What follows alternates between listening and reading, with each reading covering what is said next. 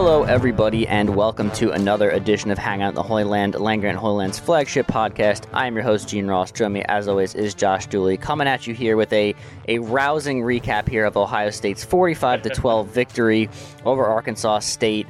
Um, honestly, Josh, it's a good thing that there's not a ton to talk about here from Ohio State because, as we saw from the rest of the the college football world here, it's not a, a, given to, to beat up on these lesser teams. We saw a lot of upsets this weekend in college football, so I think the fact that Ohio State just kind of had a ho hum, you know, 30 plus point victory is certainly a good thing after what we we saw elsewhere on Saturday.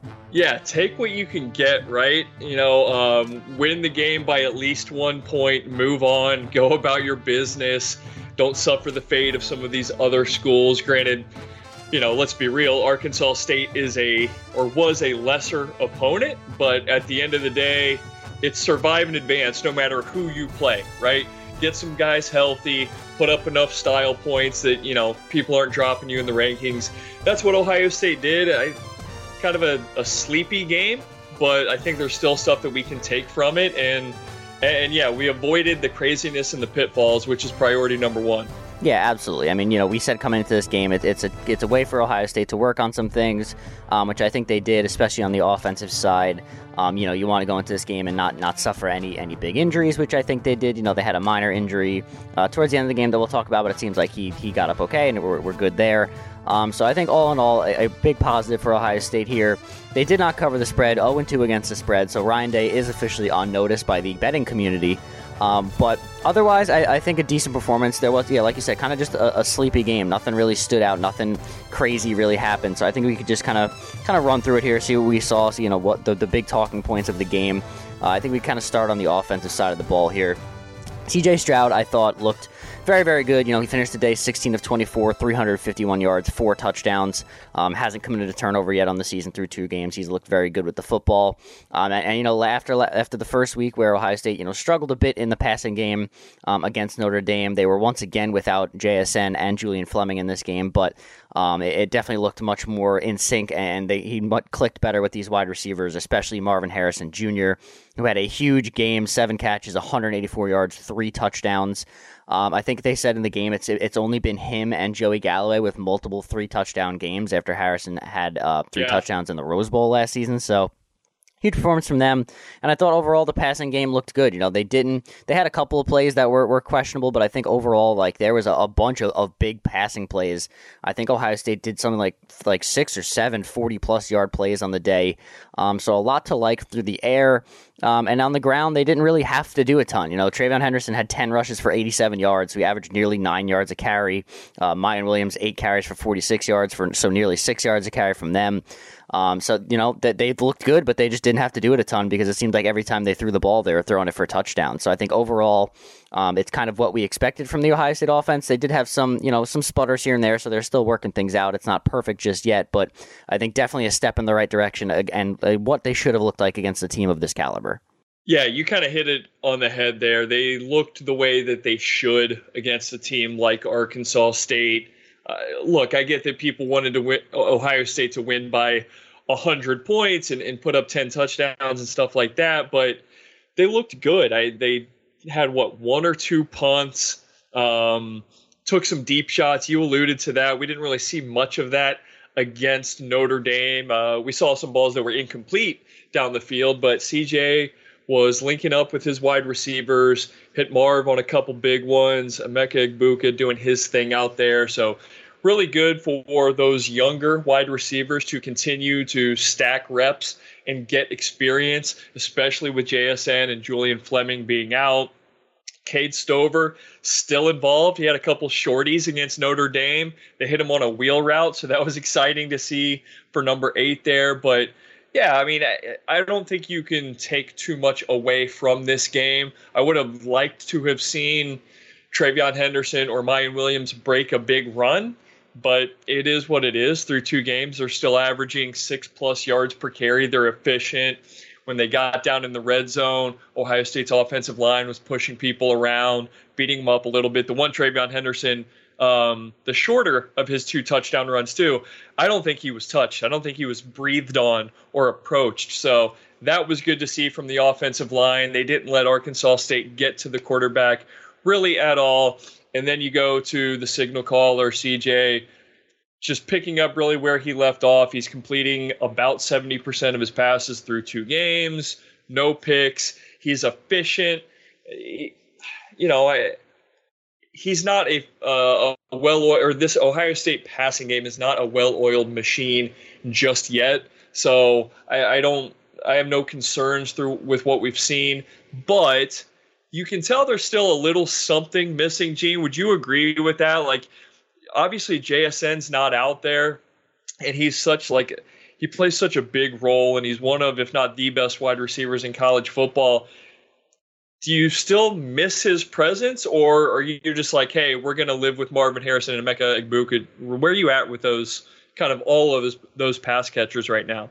Yeah, I mean, obviously, any school would love to have the you know the combo of Marvin Harrison Jr. and Emeka Egbuka right now. Both of those guys played very well. As I said, you know, both had over 100 yards in this game. But I do think just uh, JSN does add a different a different style of, of offense to this team, especially with him in the slot, because it allows you to do like so you just have more. to account for him, right? I don't Yeah. even know how to put my finger on it. But Yeah, he's always open. Like he's always like there. There's a lot of stuff they could do over the middle with him. A lot of run after the catch stuff with him that they like to do, and I think that's a big part of you know kind of what I was alluding to before, where this Ohio State offense right now seems very big play oriented. You know, almost it seemed like every drive Ohio State either scored in three plays or punted, and so like Yeah. it, it is very big play oriented right now. And I think having a guy like JSN in there allows you to keep moving the sticks because he's just like he's always open. So you know you get him a ten yard slant route over the middle, you get him a ten yard out to the to either hash, and, and you're cooking. So I think having a guy like that um, definitely changes things up for this offense. And not saying that you know Marvin Harrison Jr. and Emeka Egbuka can't do that, but I don't think they have the the type of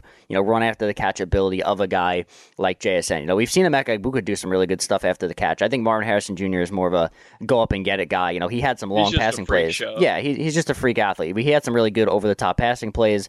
You know, maybe he will turn into a, a true deep threat for this team. We kind of talked after the Notre Dame game of who that guy would be. Maybe it is going to be Marvin Harrison Jr. with just his ability to go up and get it. I mean, that, that third touchdown he had where he just went up over the corner and basically mossed him for that play on, on what was a beautiful throw Yeah. from CJ. I mean, he just showed off all the tools right there. And so I don't think Ohio State is certainly hurting right now for wide receiver talent. I think they're fine with what they have, but I think having guys like JSN and even Julian Fleming back will just add another dynamic to the, this offense. And maybe that's why it feels like it's not fully clicking just yet because, I mean, at the end of the day, those are your two top guys coming back. I mean, you know, Marvin Harrison Jr. and Emeka Egbuka are closer to, Juli- to Julian Fleming um, in that regard, but, but JSN is your clear number one, one of the best wide receivers in college football. So having him out there, I think, will just add another dynamic to this team. Yeah, Gene, I want to ask you about that actually. Do you think that if and when healthy, Julian Fleming's the fourth wide receiver now, right? Like there's just no other way around it with what these guys have thro- have shown now through their last 3 games. Do you see any avenue for Julian Fleming to come back and be wide receiver 2 at least? Yeah, that, that's a good point. I mean, there's been nothing that, that Harrison Jr. or Egbuka have done yet to to lose their spots. I mean, they've both performed very, very well. I mean, uh, it, it is going to be tough because we've at least seen, like, even in the Rose Bowl, you know, these were the two guys that stepped up when, when Chris Olave and Garrett Wilson were gone. And so, even with Julian Fleming on the team and, and those two guys here as well, he was already kind of wide receiver four in that room. And now, after missing two games, you have these guys both playing well. You're going to throw JSN in there, at, obviously, as the top guy in that room. So, I think it will be kind of tough for him to to earn anything more than wide receiver four. However, that being said, I do think that they'll be able to look to at least rotate a bit more once they have those guys back. You know, in this game, you know, other Yeah. than other than Harrison and, and Egbuka, no other receiver had more than three catches. Um, there, Cade Stover had, was the only one with over 15 yards, and it's because he had that 135 yard catch on that wheel route. But they really didn't look to target anyone else. So I, I think that they'll look to maybe spread the ball around a bit more. Although I say that having seen, you know, what Ohio State's looked like the past few years, and they really haven't spread out. It's really been the top two or three guys that have caught the, the vast majority of the catches. But I do think having Fleming back will at least allow you to get some of those guys some rest, you know, keep guys fresh, keep rotating guys in and out. I don't know if we'll see, you know, a, a true full rotation. I do think that Fleming is kind of the fourth man in that group, but this is a guy that, you know, we've talked about a ton, a former number one receiver in the country. And so I think they will find a way to get him involved. And hopefully, you know, both of those guys are, are back sometime soon. I don't know if we'll see them next week against Toledo, but I imagine we'll see them against uh, Wisconsin, who you know has their own struggles going on. But nonetheless, um, I, I, do think that it's going to be interesting to see how this wide receiver room plays out once all those guys are healthy, for sure. Yeah, I'm I'm wildly interested in that because Julian Fleming is a guy that I have been pounding the table for for years since he committed to Ohio State and his injuries are so frustrating not you know selfishly for us as fans but it's got to be just uh, you know terrible for him. It seems like he's on the precipice of contributing or really being a big player in this Ohio State offense and then something happens. You know it was the the creaky shoulder that he popped back into place. He catches two touchdowns in a scrimmage and then all of a sudden he's got a lower body body injury and you're like what the heck's going on? You know we weren't ready for that but it certainly looked like he was close. Same thing with JSN you know they were on the field first yesterday getting some sessions in trying to warm up and and test out their lower body injuries respectively so um, I do think that we'll see them next week because look Wisconsin we're not going to talk about them they lost uh, to Washington State but and they lost a bunch of guys on their defense too. It's still a much bigger test than we saw against Arkansas State than we'll see against Toledo. And so at some point going into Big Ten play, you got to get your guys' legs under them, I think, in my personal opinion. So I do think we'll see them next week, even if it's in a limited sample size. But that's just going to continue to add layers to this offense, which I know they've not put up a billion points, but I think through two games, Gene, no concerns whatsoever, right? Like they're they're doing everything they need to do. They're putting up points. They have the big plays. They just need all their horses. Yeah, I, I think personnel wise they're fine. I am still, you know, a little concerned about play calling stuff. You know, it wasn't it wasn't terrible in this game, but there are still some questionable drives where like they they waste a play or two here on a play that that seemingly has no chance of working. And I get that you know you could try those things out against teams that you know you're going to beat. So I'll, I'll give them a pass here for Arkansas State, but I would like to see more of a you know I'd like to see them use the ground game more. You know, it worked out really well in this game. Um, you know, take some of the pressure off C.J. Stroud. You know, keep the keep the wide receivers you know it, it healthier, not taking all these hits. Um, elsewhere on offense, you know, the offensive line I thought played okay. Um, I think that they're still much better in, in run blocking than they are in pass protection. I think that, you know, it seemed like Paris Johnson Jr. really struggled a bit in this game. Um, a couple of other guys, you know, missed missed some assignments here and there. Um, they only allowed the one sack at the end of the day. But do you do you have any concerns about the offensive line and pass protection? I think run blocking they've been honestly quite phenomenal. I think that having you know the two true guards out there, especially a guy like Donovan Jackson, who's looked really good in the start of his Ohio State career, has certainly helped in that regard. And I think Justin Frye is doing a good job with that unit overall. But the pass protection has, you know, in the past couple couple games, they yeah. have had some breakdowns where you know CJ Stroud has to run a little bit, or you know the pocket collapses and they allow a sack. So any concerns there, or is it just you know this unit's continuing to gel and they're going to just keep getting better as the year goes on? Well, Gene, I don't think there is nothing to what you said, right? Like Arkansas State should have never come close to CJ Stroud, and really there wasn't a ton of danger. There was the one sack. I thought he was pretty comfortable, but he did have to scramble a little bit at times. So. Um, yeah, you know, but then you look at what they did against Notre Dame, and uh, again, Notre Dame now 0 2, maybe not the world beaters that we thought they were, but they still have Isaiah Foskey. They still have some guys up front, and Ohio State looked really good against them, specifically Paris Johnson Jr. So I wouldn't say I'm concerned. You know, I get what you're saying, and I don't want to like make excuses for the offensive line or defend any sort of like subpar play that they may have had. But it's really difficult, I think, for them to get up for Arkansas State. Not just because it was Arkansas State, but be but coming off of week one, right? That was a huge high profile game watched by a billion people. It was the nat it was in the national spotlight. Emotionally, Ohio State and their players had to get up so high for that game that I think that this Arkansas State performance, while still a 32, 33 point win, I think that's why it seemed a bit sleepy at times because it was just an emotional letdown. So, yeah, like I get and acknowledge your point. I would have liked to have seen them just blow Arkansas State off the line every single play. But I'll just kind of chalk that up to the atmosphere, the game, and a bunch of those other things. Yeah, I, I, think that's definitely fair. You know, the the environment going from a, a under the lights kick against a top opponent where, you know, every celebrity that's ever been to Ohio is in the building. You got LeBron James there, all these former Ohio State players. The crowd's rocking. It's it's the biggest game of the year, for, you know, in, in game one. And then you go from that to, you know, a noon kick against a team you're favored to by over 40 points. So I do think that it's kind of you don't you don't want them to, you know, come into a game, you know, lacking focus or lacking any, you know, any juice for any games because you know you can't afford to drop any of them in college football. But I think it's understandable right. why this game maybe didn't feel as you know as, as, intense or as you know exciting as as the first game would have you. So I, I, think that's all fair. I don't really have any major concerns there, but I would like to see you know that unit continue to improve. And like I said last week, I think they will. I think it's you know that's kind of how offensive lines go. You have guys, you know, they, you know, you have guys with experience, but this is as as a group they're playing together really for the first time consistently. So it'll still take some time for those guys to get all together, and they will have another you know kind of easier game next week to to ease into things before they get into the bulk of Big Ten play. But nonetheless, I think overall. Uh, not a ton of concerns for us on offense. We're still waiting on, on JSN and Fleming to get back. We don't really have any word on when that'll be. Um, uh, we, we got to see a little bit of, of Kyle McCord in this game, not really.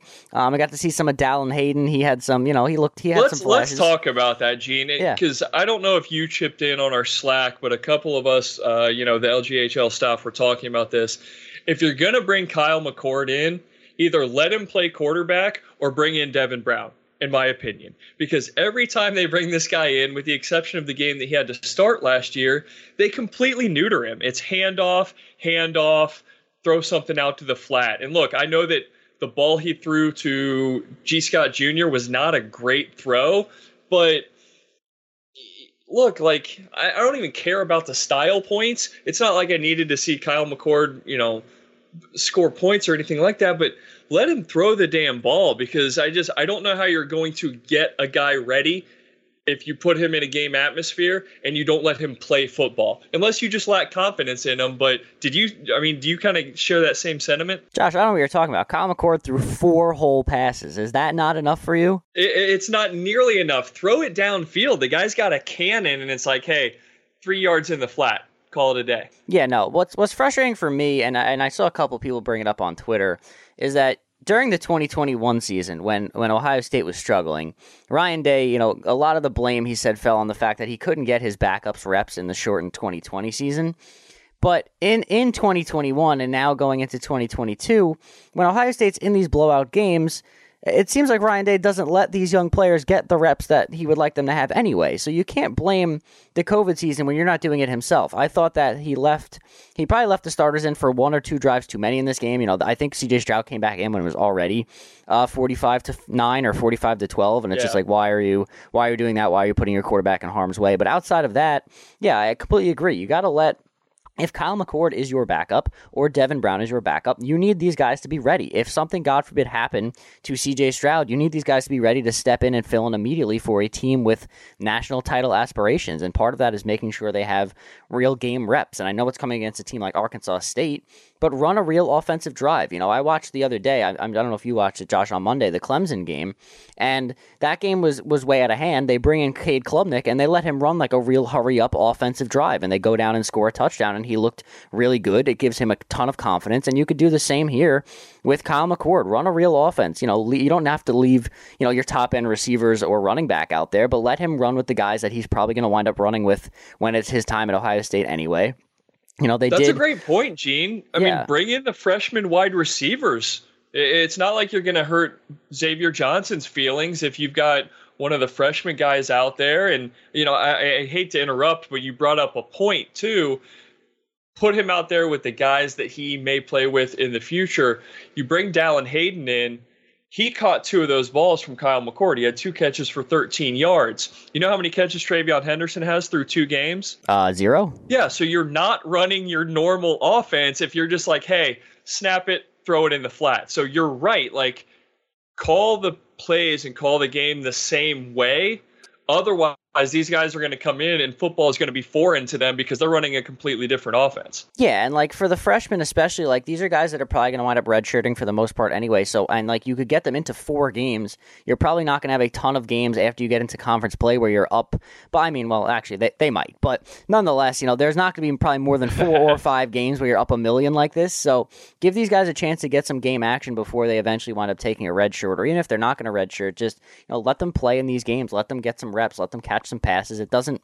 I don't think Arkansas State is going to be offended if you go in and score a touchdown with your backups. It's not like you're you're out there, you know, and who cares if 70. they are? Yeah, and at the end of the day, I don't care what Butch Jones thinks. So like, it's just it, it is kind of frustrating to see them not getting these guys full reps, and you know, it kind of you know, when CJ Stroud started as Ohio State's quarterback for the first time last season, he had never thrown a collegiate pass. And, you know, that's not going to be the same issue for Kyle McCord, but it's not that much different at this point. I mean, he's only thrown really a handful. He did start the Akron game. That's his best his best real game action to date. But if he didn't have that, he wouldn't have much else on his resume in the college football game. So I would like to see, um, you know, maybe if they're up big against Toledo, I don't know. Toledo might be a little bit of a tougher opponent than, than Arkansas State. In fact, they definitely will be. I don't know if they'll be, you know, competitive still, but they'll be a much better team than Arkansas State. But if it's another game like this where you're up, you know, 30, 40 points in the fourth quarter, I would like to see, you know, more of the freshmen on both sides of the football, more of either Kyle McCord or Devin Brown. And like you said, let them actually run a real offense. Let them throw the football and see what these guys got and let them get some confidence. I, I think we we couldn't agree more on this because at some point you need somebody else who is tested. That's why Xavier Johnson is a fourth or fifth year walk on and he was your wide receiver three because no one else has gotten the experience. Even a guy like Jayden Ballard. Jayden Ballard was in the program last year, barely saw the field. He was a four star recruit, big time kid out of Massillon, and he's behind the walk on. Not and that's not a shot against Xavier Johnson. Like you and I, we love this dude, right? But it's due to lack of reps. Xavier Johnson doesn't have a t- or didn't have a ton of game reps, but he had the years, and so they felt clearly more comfortable putting him in the game than Jayden Ballard. You're going to run into that same situation next year with a Caleb Brown or a Kyion Grayes or whoever if you continue to do this, and just to the point of Arkansas State potentially feeling you know, slighted or offended or anything like that. They certainly didn't have that in mind when they were pushing the pace with less than a minute to go with their backup, trying to potentially score their first touchdown of the game. So I could really care less about what Butch Jones thinks or how he feels. If you put Kyle McCord in the game, let him play some football. Otherwise, you know, just put Dallan Hayden back there to run Wildcat. Um, because you're just you're not running the same offense and you're I think you're doing Kyle McCord an injustice if you just put him in there uh, as a placeholder. Yeah. I, I, we definitely agree on that stuff. We'll see if that if any of that changes moving forward, but it might just be you know a, a flaw in Ryan Day's philosophy. But nonetheless, um, I think we've kind of squeezed all that we can out of the offense. Let's flip over to the defensive side, um, where Ohio State was, was largely good. I mean, Arkansas State scored 12 points, but they didn't have any touchdowns. Um, very similar to you know the Notre Dame game. There was a couple of just big plays. Um, there was a lot of penalty issues in this game. I think where was it? Ohio State had uh, nine penalties in this game uh, for 85, for 85 yeah. yards. Yeah, so that's not you're gonna have to clean that up. I think they had uh, quite a few penalties against Notre Dame too, so that's an area where you got to look to clean things up. They obviously had you know more of a special teams thing here, but when Emeka Egbuka returned a, a punt for a touchdown, they had a, a penalty that not only brought the touchdown back but gave Arkansas State the ball back. So things like that, obviously, you got to clean up. That can't happen against the better teams you play, but Nonetheless, once again, Ohio State's defense looked good. Their run defense looked stellar. Um, they held Arkansas State to under two yards per carry, 1.6 yards per carry. Their top rusher had 20 yards, and that was on two carries. That was their their running back Champ, their uh, their wide receiver Champ Flemings on like a, a, a like a pitch play, a something sweep. like that. But yeah, some kind of sweep. But other than that, their run defense was excellent once again. Um, the pass defense, you know, we kind of talked about in our preview how Arkansas State might actually test Ohio State's secondary a bit more than Notre Dame did just because of the style of offense they play and the deep shots they like to take.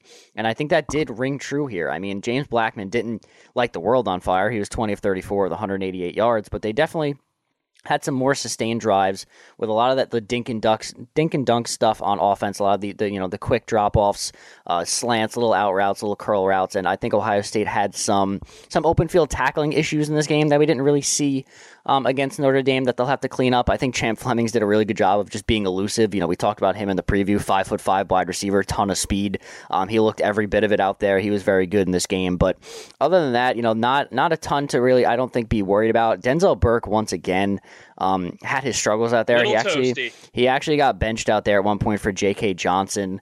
Um, we did see more of Josh Proctor in this game um, than we did in week one, so it's good to see him continuing to get involved. Um, uh, but you know, in, in terms of individual performances, I think everyone, you know, everyone played decently well. But Burke has has struggled. I think that's a little bit concerning. I don't really know what what's going on there.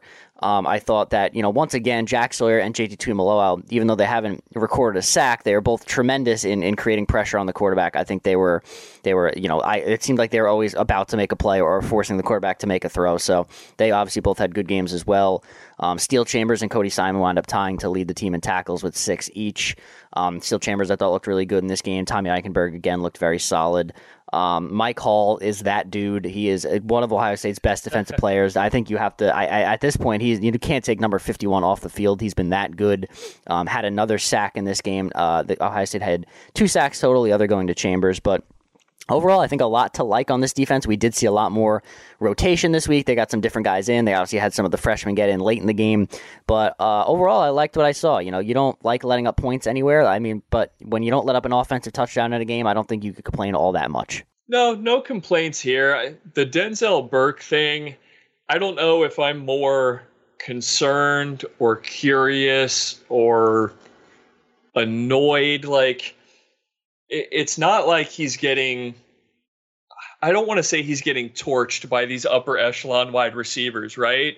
Um, against Notre Dame, he kind of guessed wrong, came up at the uh, at the line, got beat on a deep one. That'll happen to any corner. The long play to I think it was Braden Lenzy uh, or whomever the kind of slot guy for Notre Dame, lucky catch. But Denzel Burke was just sort of jumping up in the air, and that's what we saw on his pass interference call. At least one of them yesterday against Arkansas State, just kind of jumping up in the air, not looking for the ball. So I want to chalk that up to just sloppiness and early season stuff. Uh, maybe trying to gamble. Maybe he's looking for a, a pick and he's getting beat off the line. Something like that.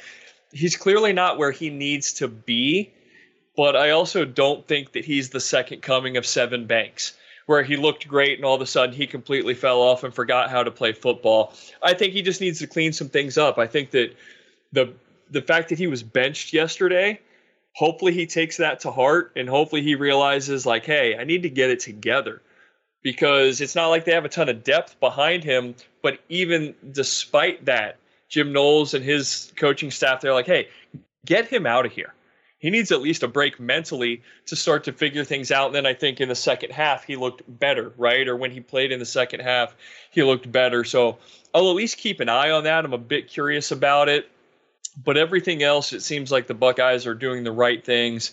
Nobody can run on them. Granted, we didn't expect Arkansas State to do much. They were one of the worst rushing offenses in the country last year. But teams are averaging 2.0 yards per carry through two games. And say what you will about the pass offense. Clearly, Tyler Buchner is not that dude, but James Blackman has a ton of experience at least and did some things at Florida State through two games, teams are completing 58% of their passes, like two and a quarter. So they need to see some real competition, some better competition, and maybe that starts next week because Toledo's got some guys on that offense, and they've got another dual threat quarterback. Although I don't know that he can throw the ball any better than Tyler Buchner. He was 12 for 26 yesterday against UMass.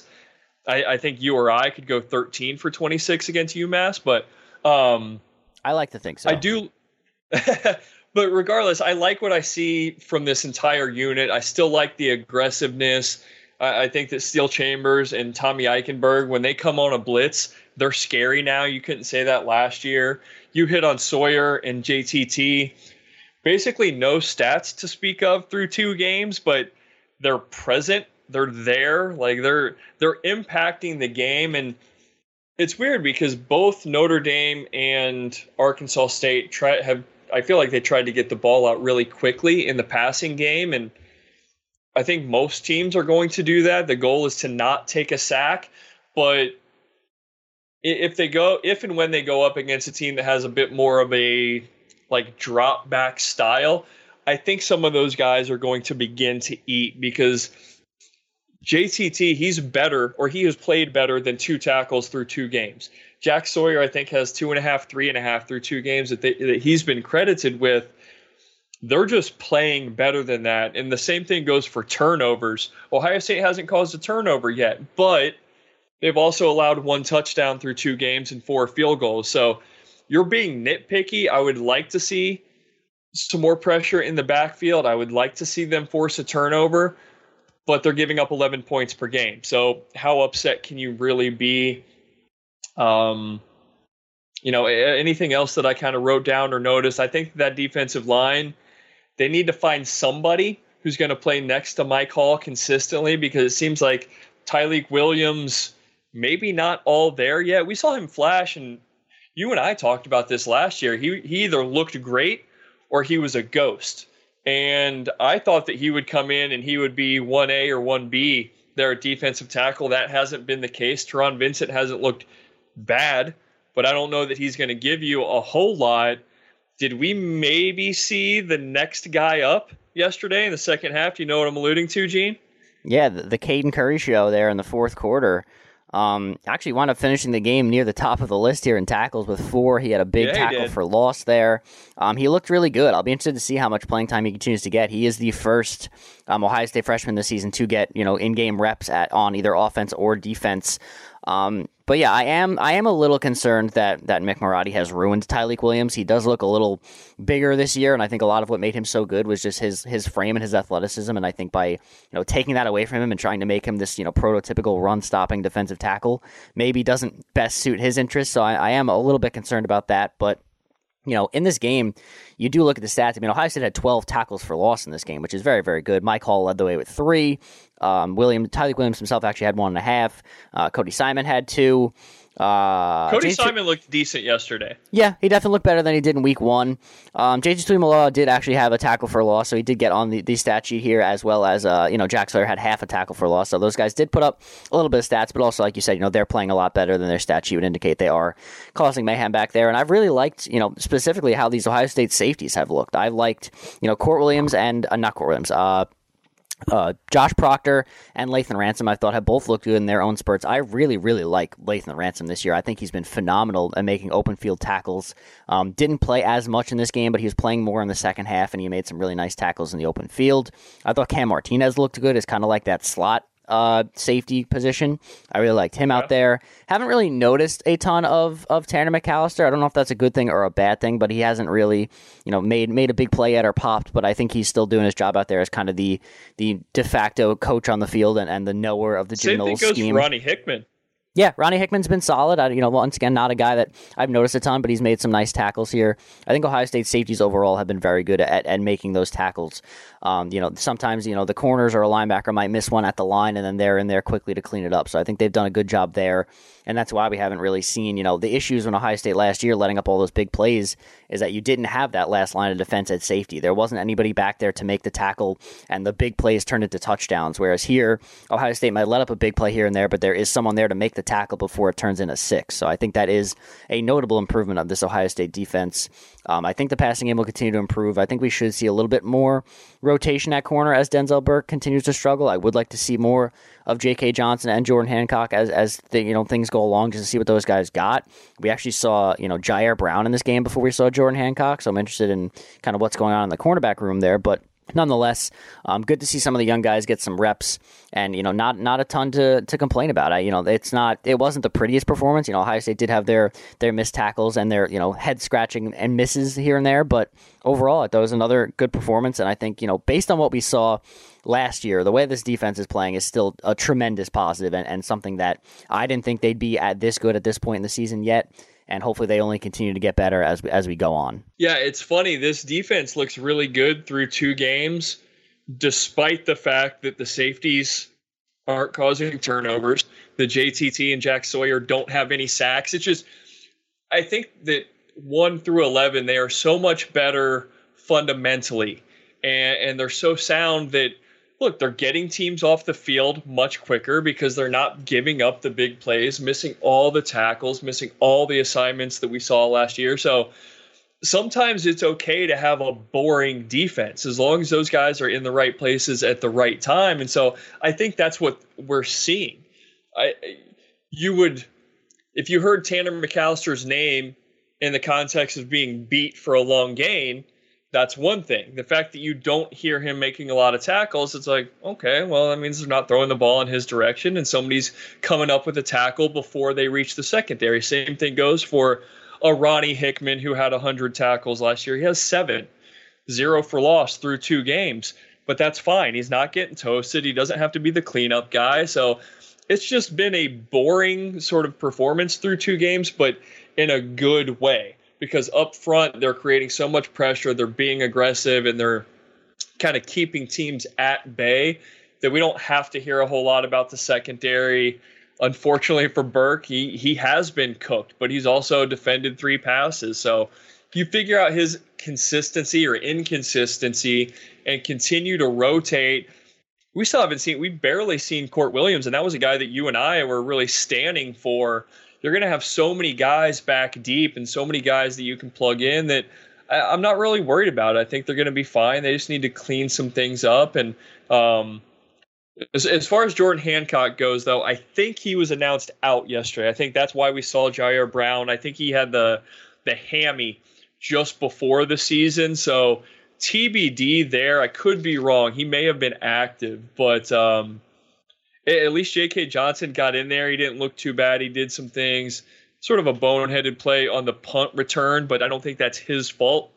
That's more on the punt returner, in my opinion, where it hit him. But so far, everything looks good in the way you would have it look. We just need some exciting plays to to kind of get us going as fans. Yeah, for sure. You know, I think officially now is Ohio State's minus one here in the turnover because of their kind of you know just a bad luck play here in this game where the the can't you know, win games of, that way, Gene. Yeah, one one of the gunners got pushed into the ball on a, on a punt, and so it's officially a muffed punt and a fumble that Ohio State lost. So officially a, a negative one on the season of turnovers, but like I said before, Ohio State's offense hasn't turned the ball over yet. Um, but they also haven't forced anything on defense, so it would be nice to see, you know, an interception here and there, maybe you know a sack fumble or something among the likes. But overall, I think you know a solid performance for Ohio State. Once again, gives them more stuff to build on, more stuff to work on moving forward, which I think is always good. Um, but yeah, I mean, just kind of a, a game that you, you got through, you won it, you, you did. I mean, you put up 530 yards of, of offense. Can't really you know complain about that. Um, and and I think that at the end of the day, I, I, think there's there's a lot of positives to take from this. I think that Ohio State's going in the right direction, and from you know from what we saw the rest of the college football world, the, these games aren't always the easiest to win. And while Arkansas State maybe isn't as great of an opponent as some of the the teams that lost the lesser opponents this year, um, or this week, I should say, um, I, I, think it, you know you come into these games kind of like we alluded to. It it might be a little bit of a sleepwalk game, hard to get up for a team like Arkansas State that you know you're going to beat. You could put out your second string to start the game and probably still beat them, but you got to still go in and do it. Ohio State did go in and do it, and and that's really all we we could ask for there. So I think that overall there isn't really.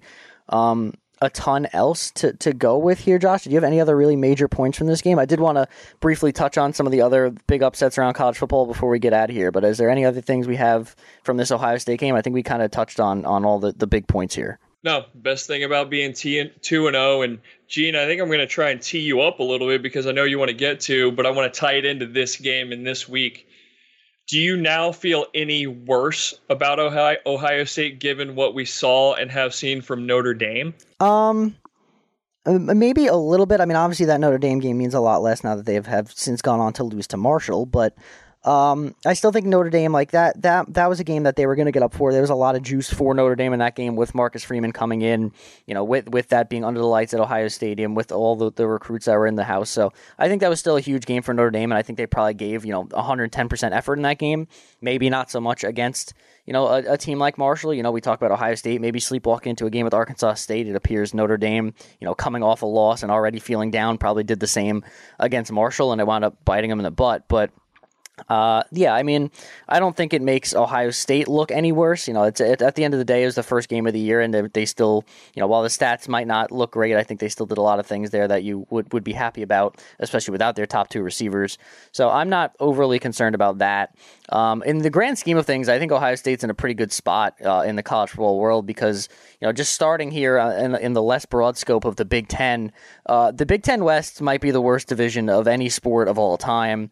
Uh, I don't. Great. I don't know what even to say at this point. Like these, nobody wants to win the Big Ten West. I think that like Minnesota might wind up winning it just by default. Um, but you know, you had Iowa going to Iowa State lose. Um, you had Wisconsin losing to Washington State. Uh, you just it, there's nobody on that side of the of the conference that has any semblance of a football team and now you've taken, you know, two of Ohio State's bigger games in Notre Dame and Wisconsin and, and taken a lot of the fire out of them right out of the gates, which is, is not great. But, like, like, you know, at the end of the day, if Ohio State handles business, they'll be in the playoff. But these are the kind of games where, yeah. you know, if you do drop a game, you want to be able to look back on these and say, oh, well, they had this big win over this team. And now, you know, everyone around the college football world is just dropping like flies. Yeah, you mentioned the Big Ten West. Uh, I, I think Wisconsin will figure some things out between Graham Mertz not looking dreadful and the fact that they have so many new guys on defense, I think they'll they'll get better. I don't know that they're a top, you know, 10, 15 team, but some of the other teams on that side of the ledger, I mean, we don't even need to talk about Scott Frost. The entire rest of the country is doing that for How us. did I forget about Scott Frost? Oh my god. yeah. But um Iowa is the one to me and Gene, tell me if you feel any differently. If I was a defensive player on Iowa, I would be pissed off at my head coach and the coaching staff for putting me in the position that they consistently do. That has got to be, and I'm going to go a little bit scorched earth. That has one got to be one of the most dreadful, embarrassing, pathetic units that I have seen in a long, long time for a upper echelon team. I mean, I don't know how Brian Ferentz makes it to Thanksgiving with his dad, let alone as the offensive coordinator. Spencer Petras, look, clearly not the, the greatest quarterback in the world, but I think you've got to be put in a position to succeed. And you've got this fantastic, fantastic defense that's not giving up any points, that was great last year, forced a billion turnovers, and you can't put up more than seven points in either of your games. They've only scored one touchdown. That's absolutely pathetic. And that is my biggest call out for the Big Ten West. Yeah, Spencer Petras over his last eight games has thrown one touchdown pass to nine interceptions. At, at a certain point, you got to cut the rope here. I, I don't know if it's entirely his fault, but he's not helping matters. Um, yeah, like you said, Kirk Ferentz simply has to fire his son. He might be the worst offensive coordinator of all time. Um, that's just a, it, like you said, it's nothing short of, of, pathetic. It's it's an embarrassing offense.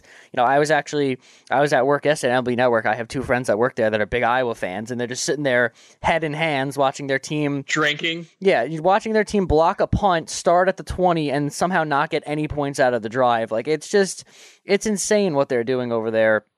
I think in that game there were two fumbles on the goal line. It's just they, they have nothing going on offense there, Iowa. Nebraska, uh, Scott Frost is going to be fired on October 1st, the second that buyout gets dropped. I mean, he is the, the king of one score losses. Nobody does it better than him. Uh, it's just it's just a bad it's a bad division, and and uh, you look elsewhere some other you know big upsets of the day. Obviously, I think one of the biggest ones, if not the biggest, was App State's win over Texas A&M, a team that had yeah, you know potentially college football playoff aspirations. Um, you look at what are, what are some of the other big upsets? There's so many that they're they're clogging my head. You know, Kentucky, Florida. There's a lot of really good games yesterday. Like a lot of these upsets weren't like a team got blown out. There are a lot of like down to the wire wins. Um, Kentucky, Florida was a lot of fun. BYU, Baylor. Um, just a lot, yeah, a lot of upsets, and, and it was it was a good day of college football. It's always these slates where you go in being like, oh, there's only you know one or two ranked matchups. This week's gonna suck, and then it winds up being just a banger of a weekend. And I think that you know these first two weekends of college football have been a ton of fun. And if you're a Ohio State fan, you got to be pretty happy with the way things have gone around you. You know, especially with you know the way Alabama looked against Texas. Um, it, it, there's a, not a lot of teams right now. I jokingly said in our in our team Slack the other day, you know, the only good college football teams in the country right now are Georgia, Air Force, and Kentucky. And and I you know it's it's tough out there right now. There aren't a lot of teams that I would say look phenomenal outside of really Georgia. So uh, you know, for all the anybody's concerns about Ohio State, I think if you look around, you got to feel pretty good right now. Yeah, I don't think you can feel bad. You can look at some of these other teams and the way that they've won. Look, Georgia, probably awesome. You could also be like, oh, they only beat Samford by 33. They didn't care. All right. That was a, a walkthrough for them. You can look at, I, I brought up Michigan before the podcast. They have destroyed Rice and Hawaii. And you're like, oh, maybe they've got something going. I have no clue because Rice is terrible and Hawaii gave up 63 to Vanderbilt week one. So I, I don't know what to really draw from any the the first two weeks. Just the fact that you know Ohio State is looks like a contender. It looks like their defense is much better. You know what you're getting on offense, and I don't know that we have another juggernaut in college football. Texas A&M clearly found out that you can't just buy your way to the playoff. You know, they paid a billion dollars for their recruiting class. They couldn't beat App State. Can't buy coaching.